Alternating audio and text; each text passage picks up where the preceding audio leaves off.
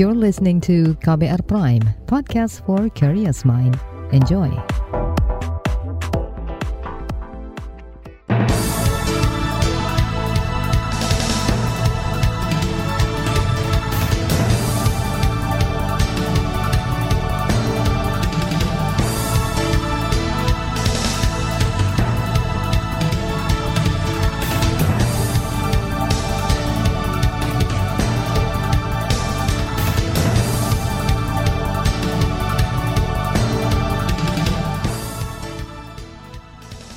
Selamat pagi saudara, senang sekali kami bisa menjumpai Anda kembali melalui program Buletin Pagi edisi Senin 7 November 2022. Bersama saya Naomi Liandra, sejumlah informasi pilihan telah kami siapkan di antaranya. Pemerintah diminta serius kendalikan kasus COVID-19. Ekonom kritik belanja APBN 1,2 kuadriliun rupiah belum terserap. Risma sebut banjir Trenggalek terberat. Inilah Buletin Pagi selengkapnya terbaru di Buletin Pagi. Saudara, pemerintah diminta melarang warga yang belum vaksinasi COVID-19 dosis ketiga atau booster mudik atau liburan di akhir tahun. Anggota Komisi Kesehatan DPR Rahmat Handoyo mengatakan larangan itu perlu dilakukan untuk mengantisipasi ledakan kasus COVID-19. Menurutnya masyarakat harus dilindungi dari ancaman kesakitan dan kematian akibat masuknya varian Omicron XBB. Nah, langkah yang harus dilakukan adalah ya tidak bisa ditawar saya kira soal protokol kesehatan. Sehingga kejadian-kejadian seperti konser yang sangat tidak masuk akal yang berhimpit-himpitan ini perlu juga harus kita evaluasi gitu ya. Termasuk kewajiban menegakkan eh, protokol kesehatan di ruang-ruang kantor, ruang-ruang tertutup, itu pun juga belum cukup. Tetap antisipasi untuk mencapai atau menuju puncak itu jangan sampai terjadi fatalitas ratenya tinggi, kemudian membebani rumah sakit. Anggota Komisi Kesehatan DPR Rahmat Handoyo berharap vaksinasi booster mampu mengurangi resiko peningkatan keterisian rumah sakit. Dia juga mendorong pemerintah pusat maupun daerah menambah ketersediaan vaksin COVID-19. Pemerintah Kota Bogor bakal memperluas sentra vaksinasi di daerahnya. Wakil Wali Kota Bogor, Dedi Abdul Rahim, saat dihubungi KBR kemarin mengatakan percepatan vaksinasi tergantung dari pengiriman stok dari Kementerian Kesehatan. Kita sudah membuka kembali sentra vaksin. Kemudian kita juga sudah mengajukan surat ya kepada Dinas Kesehatan Provinsi Jawa Barat untuk segera mendropping ya, mendrop ke Kota Bogor itu berbagai jenis vaksin ya, terutama uh, merek-merek tertentu ada juga misalnya kita pernah mengajukan akhir bulan lalu itu 500 vial uh, vaksin Pfizer yang baru saja beberapa hari yang lalu direspon dan kemudian setelah itu kita membuka sentra vaksin. Dedi menambahkan pemerintah Kota Bogor terus berkoordinasi dengan Satgas di tingkat RT RW untuk mengantisipasi lonjakan kasus COVID-19. Di Bogor ada lebih dari 30 kasus aktif COVID-19. Tingkat keterisian rumah sakit mencapai 10 persen. Sebelumnya, Koordinator PPKM Jawa Bali Luhut Panjaitan meminta semua daerah waspada. Pasalnya, kasus harian COVID-19 dalam satu pekan terakhir menunjukkan tren kenaikan. Sabtu lalu kasus harian menembus angka 4.700. Dengan jumlah itu menjadikan Indonesia sebagai negara dengan kasus tertinggi di Asia Tenggara. Berkaca pada pola di negara lain, Luhut menyebut ada peningkatan perawatan di rumah sakit dan tingkat kematian yang lebih tinggi dibandingkan pertengahan tahun 2022. Dia memperkirakan puncak gelombang berbagai varian baru ini akan terjadi pada satu hingga dua bulan ke depan. Kalangan epidemiolog mendesak pemerintah serius mengaktifkan upaya pengendalian pandemi COVID-19. Kepala Bidang Pengembangan Profesi Perhimpunan Ahli Epidemiologi Indonesia, Mas Dalina Pane, mengatakan peningkatan kasus dalam beberapa hari terakhir harus menjadi alarm dini. Kata dia, pemerintah wajib meningkatkan kapasitas tes dan pelacakan yang selama ini turun tujuh bulan terakhir ini standar pengendalian kita sangat mengendur jauh. Itu dibuktikan dengan tes. Tes kita tujuh bulan terakhir ini selalu rendah, jauh dari target yang ditetapkan oleh pemerintah. Dan di beberapa wilayah itu tidak mencapai target yang sudah ditetapkan. Itu bisa dilihat di webnya Kemenkes. Begitu juga dengan tracing. Tracing juga mengalami penurunan kinerja untuk tracing. Kalau treatment kita tidak terlalu khawatir karena kita lihat rumah sakit-rumah sakit juga belum terbebani dengan penambahan kasus. Mas Dalina mendesak pemerintah menekan serendah mungkin peningkatan kasus COVID-19, sehingga beban rumah sakit tidak tinggi dan tak banyak memakan korban jiwa. Dia menyarankan masyarakat mengurangi kegiatan di luar rumah. Dia juga menyarankan sekolah dan perkantoran kembali menerapkan sistem bekerja dari rumah atau daring. Satgas Penanganan COVID-19 mendorong masyarakat lebih disiplin menjalankan protokol kesehatan. Juri bicara Satgas COVID-19, Wiku Adhisa Smito mengatakan penggunaan masker merupakan cara efektif mencegah lonjakan kasus akibat varian Omicron BBB, XBB. Sementara itu, Kementerian Kesehatan memastikan fasilitas kesehatan dan layanan telemedicine di daerah siap mengantisipasi ledakan kasus. Juri bicara Kementerian Kesehatan Siti Nadia Tarmizi mengatakan, percepatan vaksinasi booster juga dilakukan untuk mengantisipasi tren kenaikan kasus akibat varian Omicron XBB. Saudara, hasil survei menempatkan Ganjar Pranowo di posisi teratas calon presiden 2024. Informasinya akan hadir sesaat lagi, tetaplah di Buletin Pagi KBR. You're listening to KBR Pride, podcast for curious mind. Enjoy!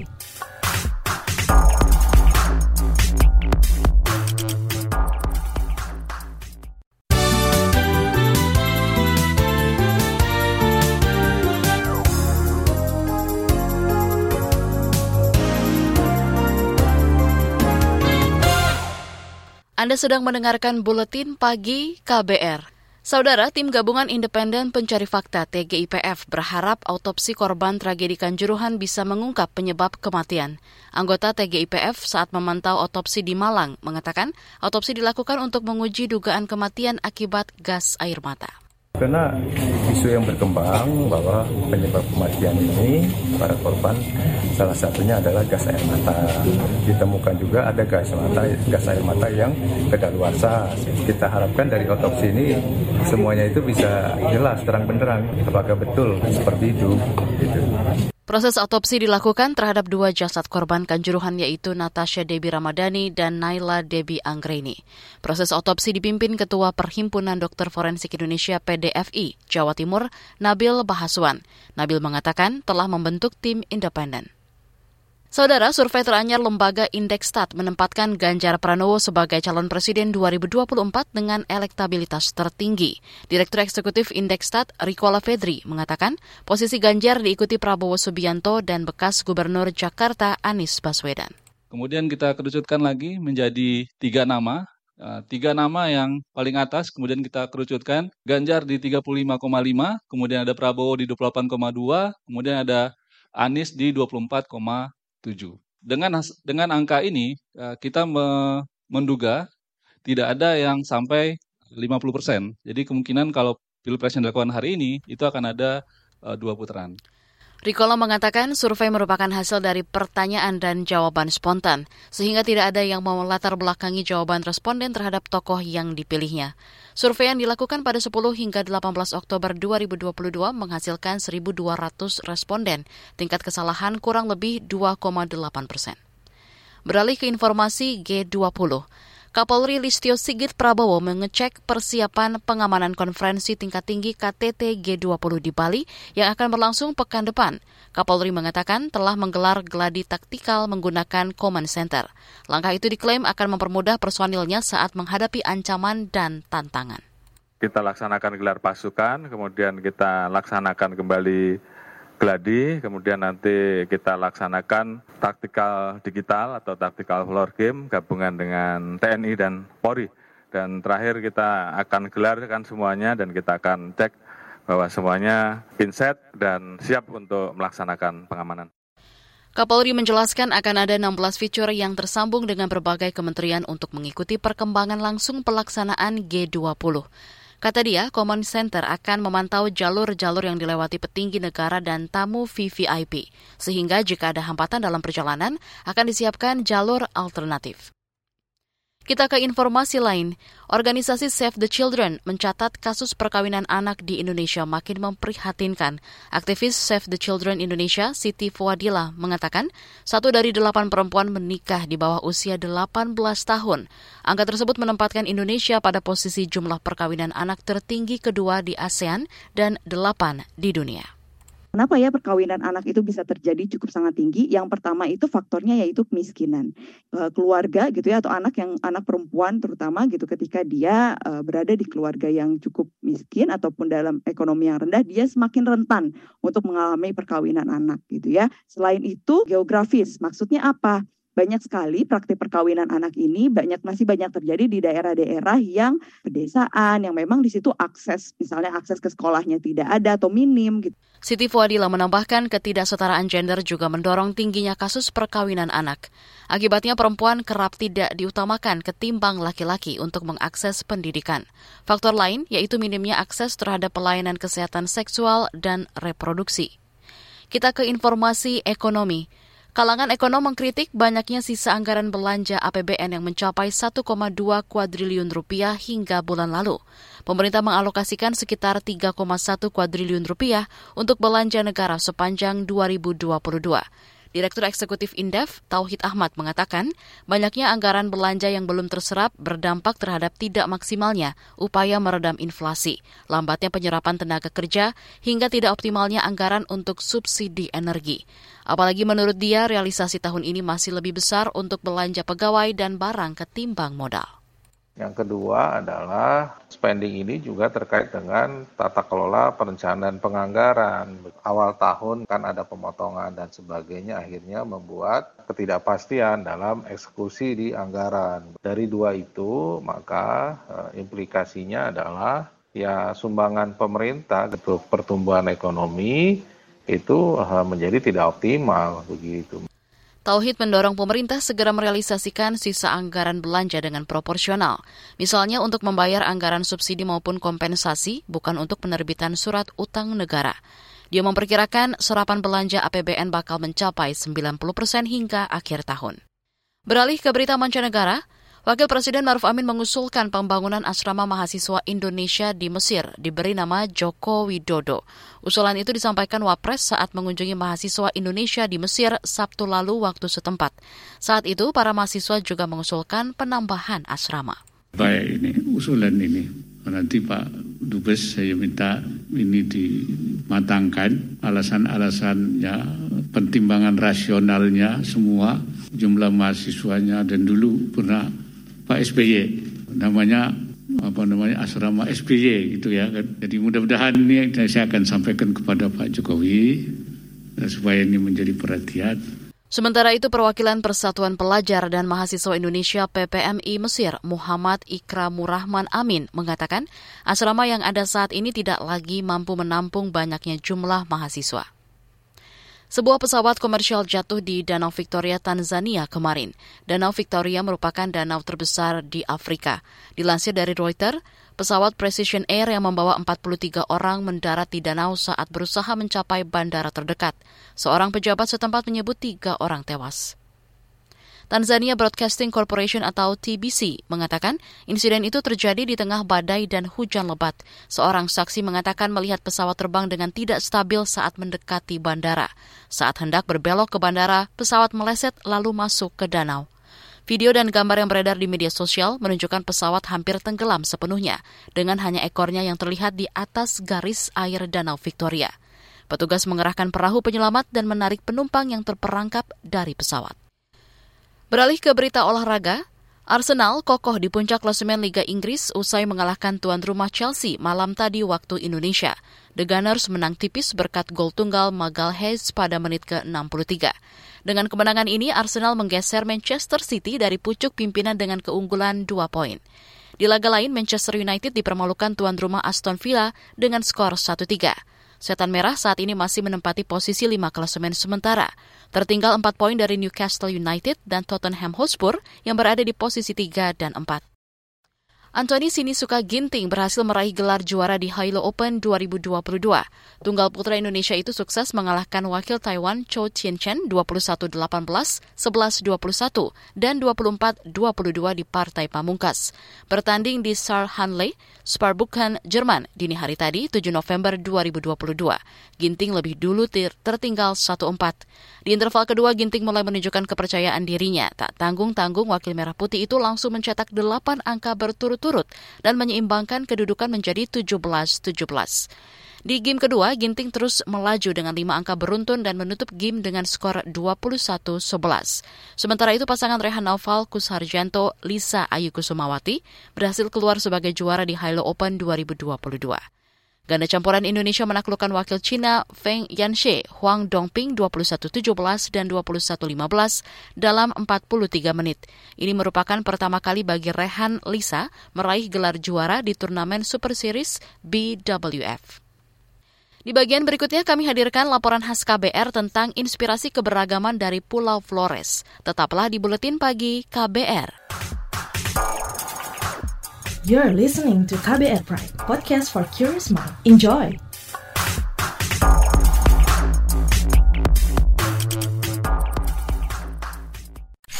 Commercial break. Commercial break. Sekarang kamu nggak bakal ketinggalan berita lagi. Lewat podcast, kamu bisa kembali menyimak apa yang sudah lewat serta obrolan seru di balik sebuah peristiwa. Gak perlu repot download aplikasi lagi. Ketik aja kbrprime.id di browser ponsel pintar kamu dan simak beragam podcast di KBR Prime. Mulai rangkuman berita hingga cerita. KBR Trending, Ruang Publik, Love Bus, Disco, Diskusi Psikologi, Parbada, Ngulas Film, Lika-Liku Mancanegara, Cek Fakta, dan masih banyak lagi. Jadi waktu pas saya mau bunuh diri itu halusinasi saya bilang mati aja buruan sampah katanya mau mati. Teman-teman juga ada pada tahu sih I'm gay. Tapi mereka fine-fine aja sih selama kita baik mereka welcome kok. KBR Prime menemani aktivitas harianmu yang padat dengan beragam informasi dan obrolan seru. Kapan saja dan di mana saja. Temukan juga podcast KBR Prime di aplikasi podcast lainnya. KBR Prime, cara asik mendengar berita. KBR Prime, podcast for curious mind.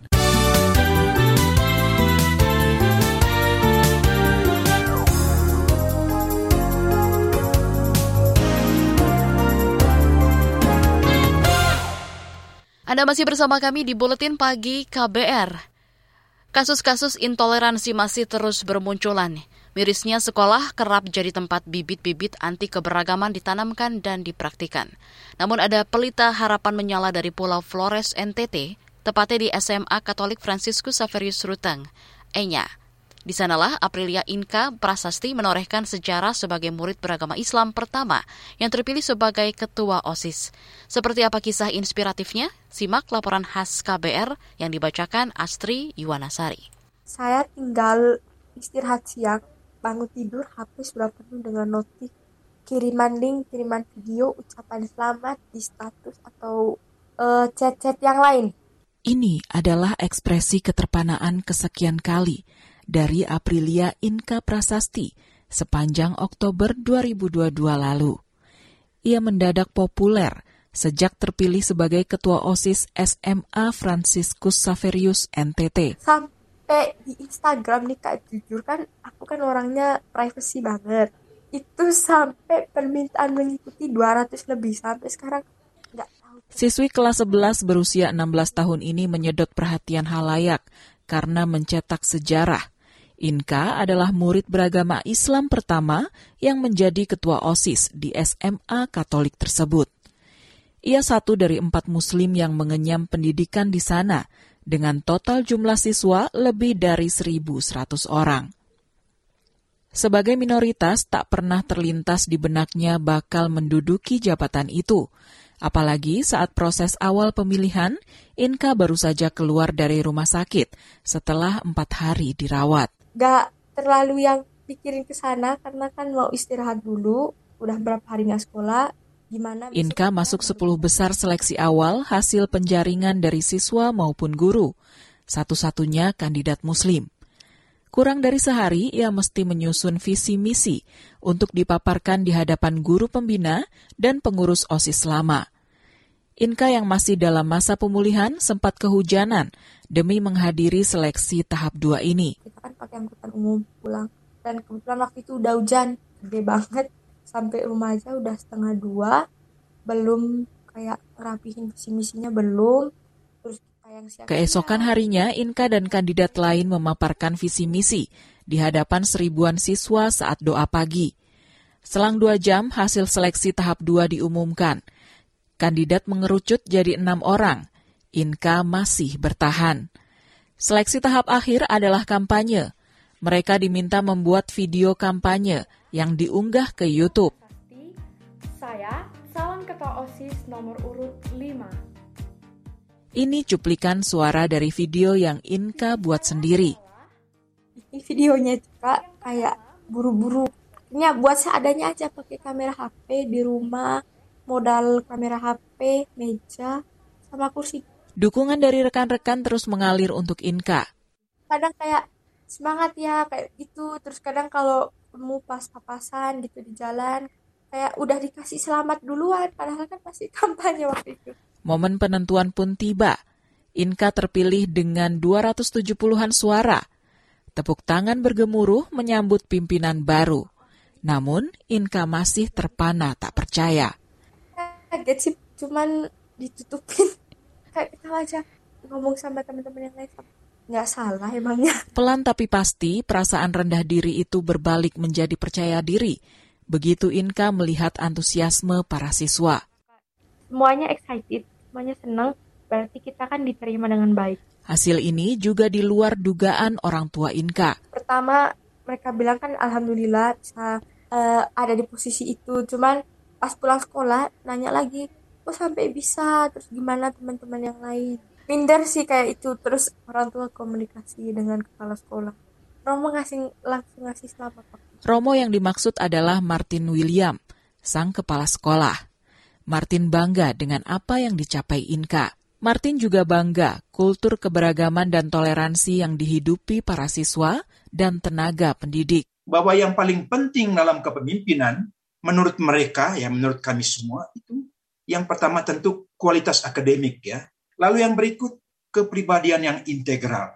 Mereka luar biasa, mereka menemukan ini dalam diri seorang Inka yang kebetulan, yang saya katakan kebetulan dia beragama Islam. Saking mendarah daging, kultur toleran dianggap hal biasa di antara para siswa, kata Inka. Kadang mereka kalau misalnya puasa gitu, mereka yang lebih excited daripada aku. Kayak, Inka udah sahur atau belum, puasa enggak hari ini, ngingetin gitu. Inka kerap heran dan miris jika mendengar berita tentang kasus intoleransi di sekolah. Ngelihatnya dari sisi hati, gak ada kok yang beda semuanya kan pasti uh, mengarah ke kebaikan. Kok. Baginya, keberagaman itu bukanlah masalah. Keberagaman bukan perbedaan. Itu indah kalau kita lihatnya dengan hati yang tulus. Pasti keberagaman itu indah. Keberagaman. Demikian laporan khas KBR, saya Astri Yuwanasari. Informasi dari berbagai daerah akan hadir usai jeda. Tetaplah bersama Buletin Pagi KBR. You're listening to KBR Pride, podcast for curious mind. Enjoy!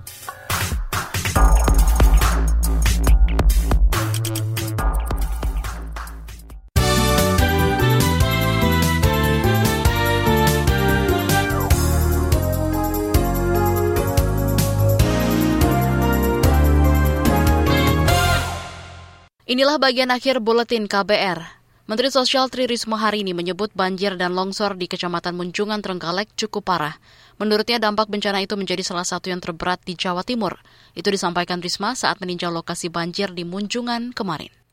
Nah saya justru menurut saya mungkin yang terberat yang terberat di Trenggalek karena kalau kita lihat tadi aliran sungai itu membahayakan semuanya. Jadi kalau penanganannya tidak cepat, maka uh, akan terjadi sliding-sliding bahkan jalan mungkin ikut tergerus bahkan mungkin perumahan. Mensos Risma mengatakan telah mendirikan dapur umum untuk kebutuhan logistik korban banjir. Risma juga akan mendatangkan alat berat dari Jakarta dan Surabaya untuk penanganan bencana di Trenggalek. Banjir dan longsor menerjang sejumlah desa di Trenggalek sejak pekan lalu. Dampak terparah di Kecamatan Watulimo dan Munjungan. Saudara, dua tersangka dalam kasus keramaian di konser musik berdendang bergoyang terancam pasal berlapis. Kapolres Jakarta Pusat Komarudin mengatakan dua tersangka terancam pasal kelalaian di KUHP dan Undang-Undang Kekarantinaan Kesehatan. Konser yang digelar di Istora Senayan, Jakarta pekan lalu itu dihentikan polisi lantaran melebihi kapasitas hingga menyebabkan beberapa pengunjung terluka dan pingsan. Sejak bulan April mereka sudah menjual tiket sampai dengan September. Sudah di angka 13.000 lebih dan menjelang event sudah 27.869 tiket yang Komarudin mengatakan pihak panitia mengajukan izin keramaian ke polisi dengan kapasitas 3 ribuan dan ke Satgas COVID-19 5 ribuan. Namun pihak panitia justru menjual tiket hingga 27 ribu lebih. Saat ini dua tersangka yang merupakan panitia konser itu belum ditahan. Polisi menilai keduanya kooperatif dalam proses penyidikan. Kita ke Jawa Tengah. Ketua Umum Partai Gerindra Prabowo Subianto menyambangi Kiai Mustafa Bisri atau Gusmus di Rembang kemarin. Prabowo didampingi Sekjen Gerindra Ahmad Muzani dan sejumlah pengurus partai tingkat provinsi maupun kabupaten. Prabowo mengatakan kedatangannya hanya silaturahmi biasa. Prabowo mengklaim mendapatkan pesan dari Gusmus untuk selalu mengutamakan kepentingan rakyat dan bertindak sebagai seorang negarawan. Informasi tadi menutup jumpa kita di Buletin Pagi hari ini. Pantau juga informasi terbaru melalui kabar baru, situs kbr.id, Twitter kami di akun @beritaKBR, serta podcast di alamat kbrprime.id. Akhirnya saya, Naomi Liandra, bersama tim yang bertugas undur diri. Salam.